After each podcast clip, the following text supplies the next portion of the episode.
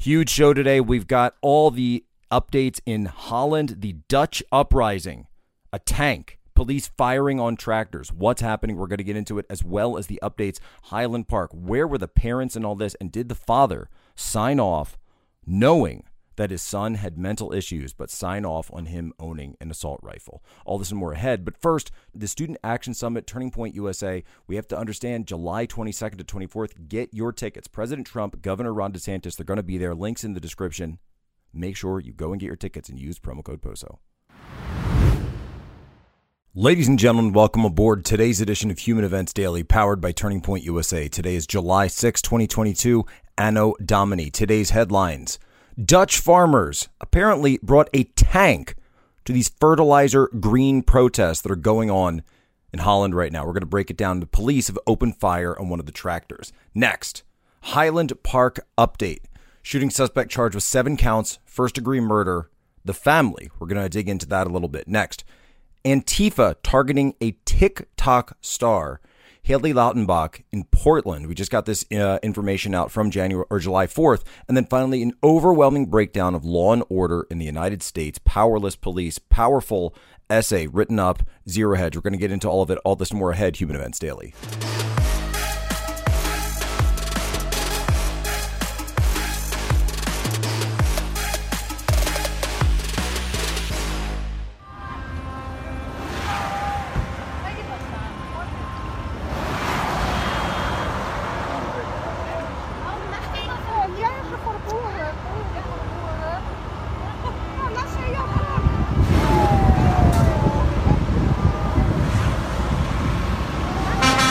Okay, so an incredible story out of the Netherlands.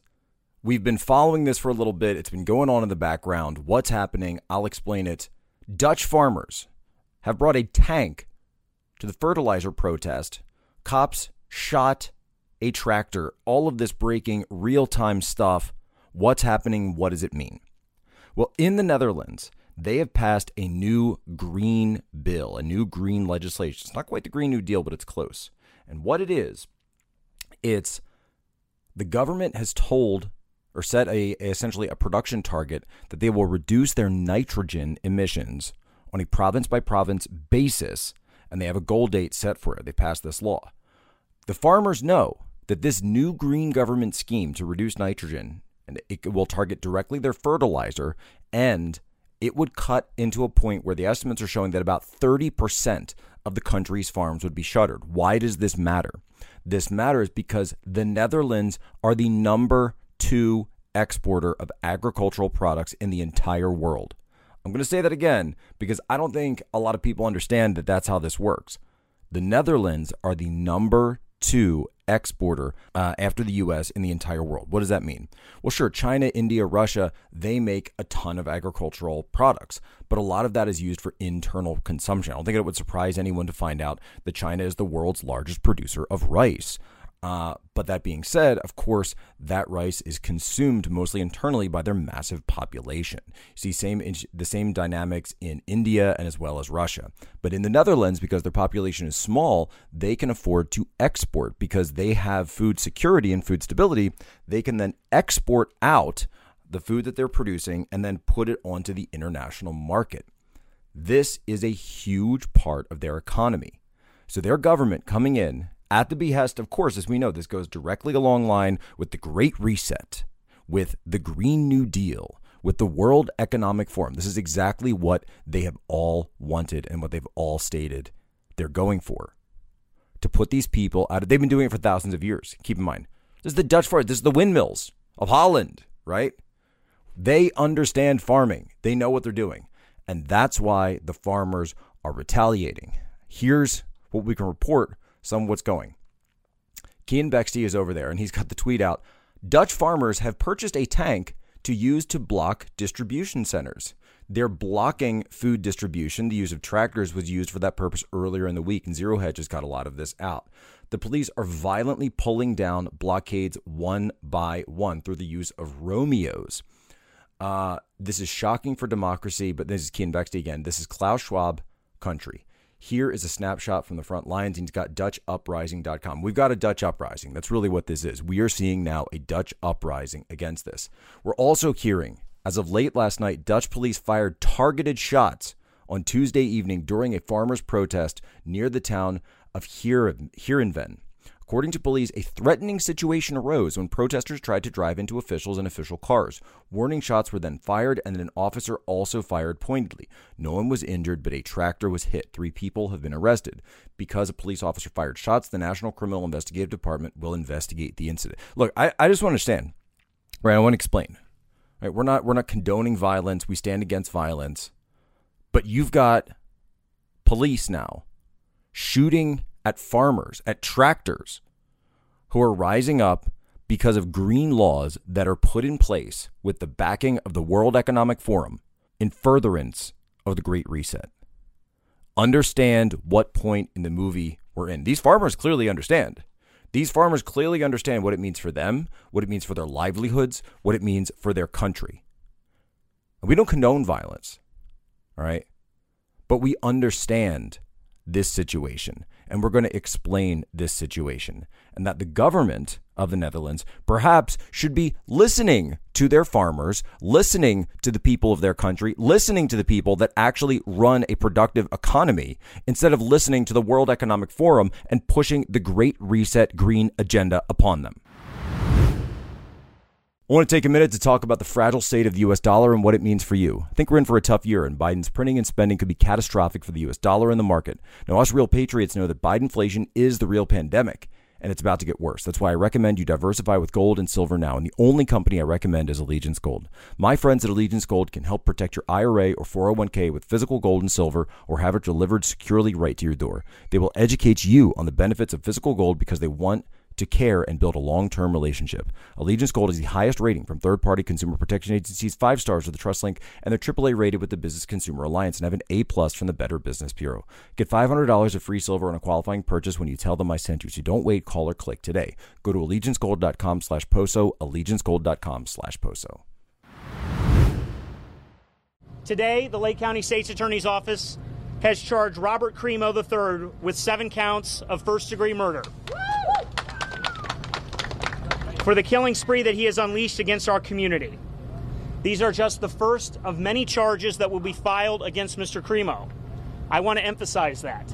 There will be more charges.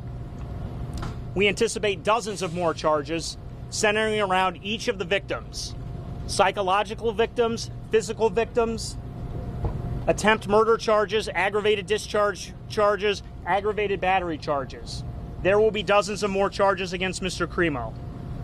But these seven counts of first degree murder will lead to a mandatory life sentence should he be convicted without the possibility of parole. So, the latest update in the Highland Park July 4th massacre. And keep in mind, this is coming up after the Waukesha massacre, not far away, geographically speaking, from Highland Park. The father enabled the this is from Post The father enabled the suspect in the July 4th massacre to buy guns after police flagged him as a clear and present danger. The subject was under 21, and the application was sponsored by the subject's father, police said in a statement. And there's a lot of news out there as well about these parents um, being absentee. Uh, father at work a lot. Mother seemed to be. Um, there's there's one statement where the the mother seemed the kids as a nuisance. Uh, she's an energy healer is how she is employed. Don't know exactly how much money they make. Uh, home is in foreclosure. Father, so facing financial troubles, as we can see. Uh, father works at a and runs a, a local deli, you know, and it's a tragedy. It's the whole story is a tragedy. But you also hear questions about. You see a lot of comments of people saying that the kids were left alone, didn't get picked up routinely were left behind or forgotten at uh, after school events, daycares, things like that. And I'm not saying that, that that justifies anything here, by the way, but it, it paints the picture of, of how we got to this point. But what's horrifying to me is that it, it came out also that in 2019, this subject, Robert Crimo, attempted suicide. And that later that same year, police attended his home and there was a report that he wanted to kill everyone in his family had threatened them. Police were then called, and they confiscated at the time a collection of knives and a sword. Later, the suspect's father came in, said the, lives were, the knives were his, and they were returned to the home. What's interesting, though, it says at the time no arrests were made, and the family was not willing to move forward on a complaint, nor did they provide information on threats of mental health that would have allowed law enforcement to take additional action. Firearms restraining order was not filed. Now, keep in mind, in Illinois, this is a red flag state. Multiple background checks. June 9th, 2020, July 18th, uh, 2020, July 31st, 2020, and September 20th, 2021. The father sponsored his application to purchase these weapons because he knew he was under 21. He was over 18, under 21. And so there's a lot more here, right?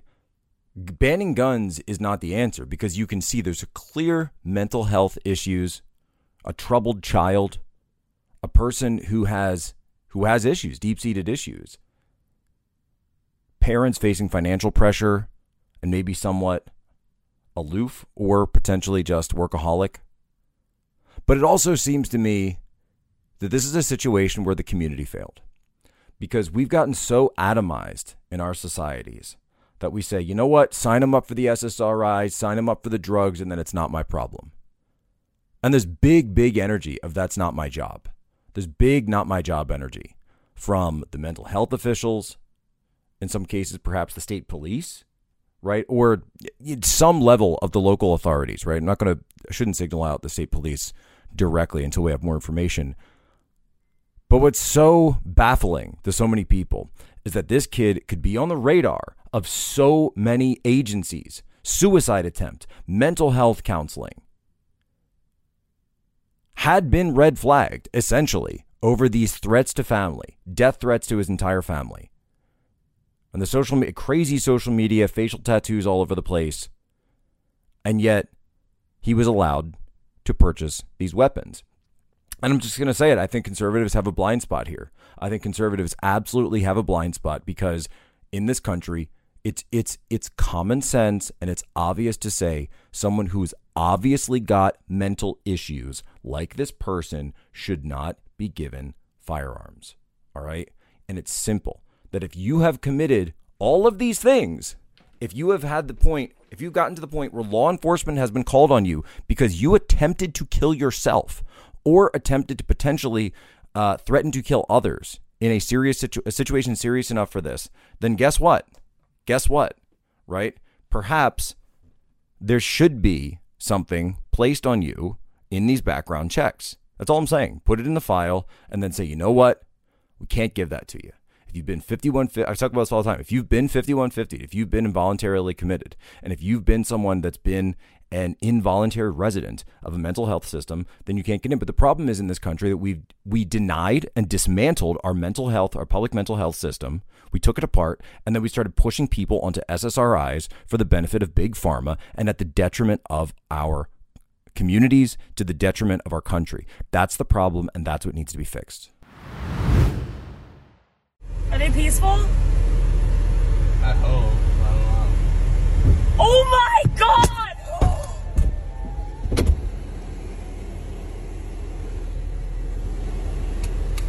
Abby, stay in the car.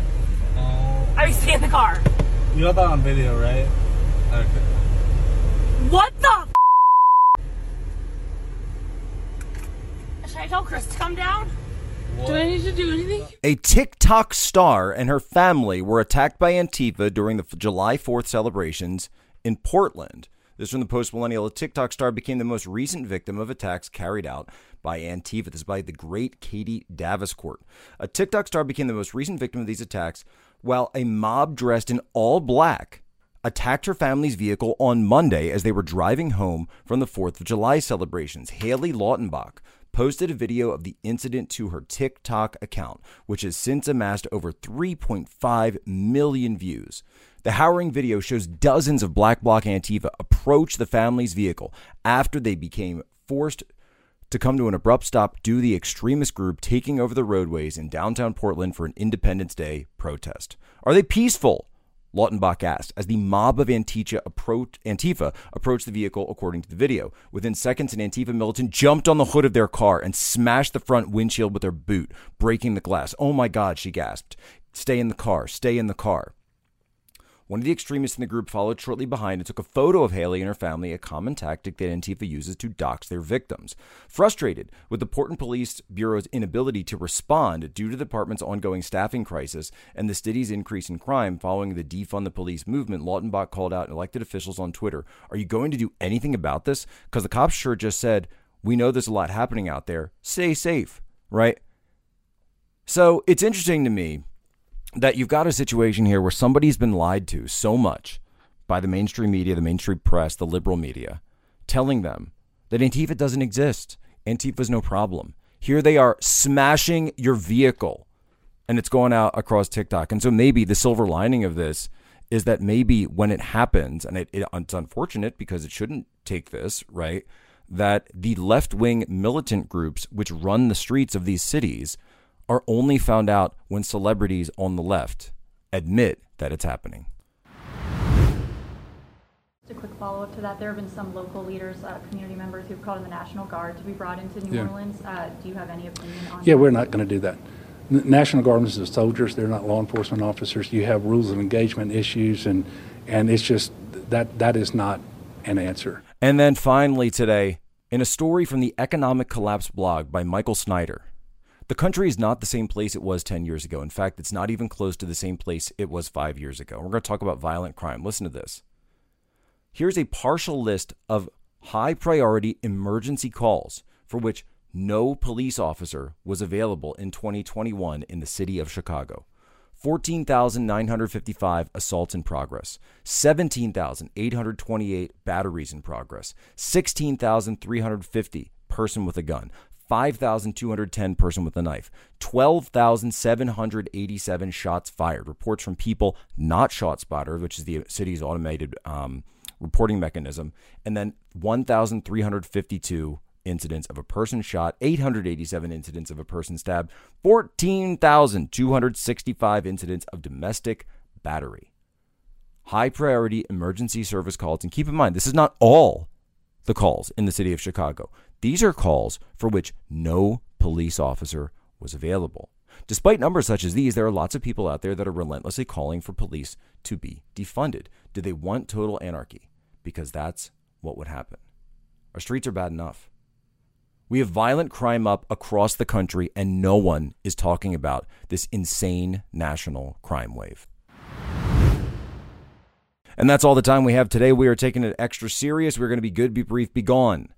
That's our promise, our oath, our solemn vow to you. Remember, as always, your homework, share this out with one to 20 normie friends and leave us your five star review, Apple, Spotify, wherever you get your podcast. What did we talk about today? Dutch farmers bringing a tank to fertilizer protests. Next, a Highland Park update. Third, Antifa targeting TikTok star, star Haley Lautenbach in Portland. And finally, the overwhelming breakdown of law and order in the United States. The police seem powerless. Before we go, folks, today's moment in history. Today is the birthday of Revolutionary War naval officer John Paul Jones, born in Kirkbean, Scotland. He is best remembering remembered for responding I have not yet begun to fight to British opponents seeking his surrender during a naval battle. Ladies and gentlemen, as always, you have my permission to lay ashore.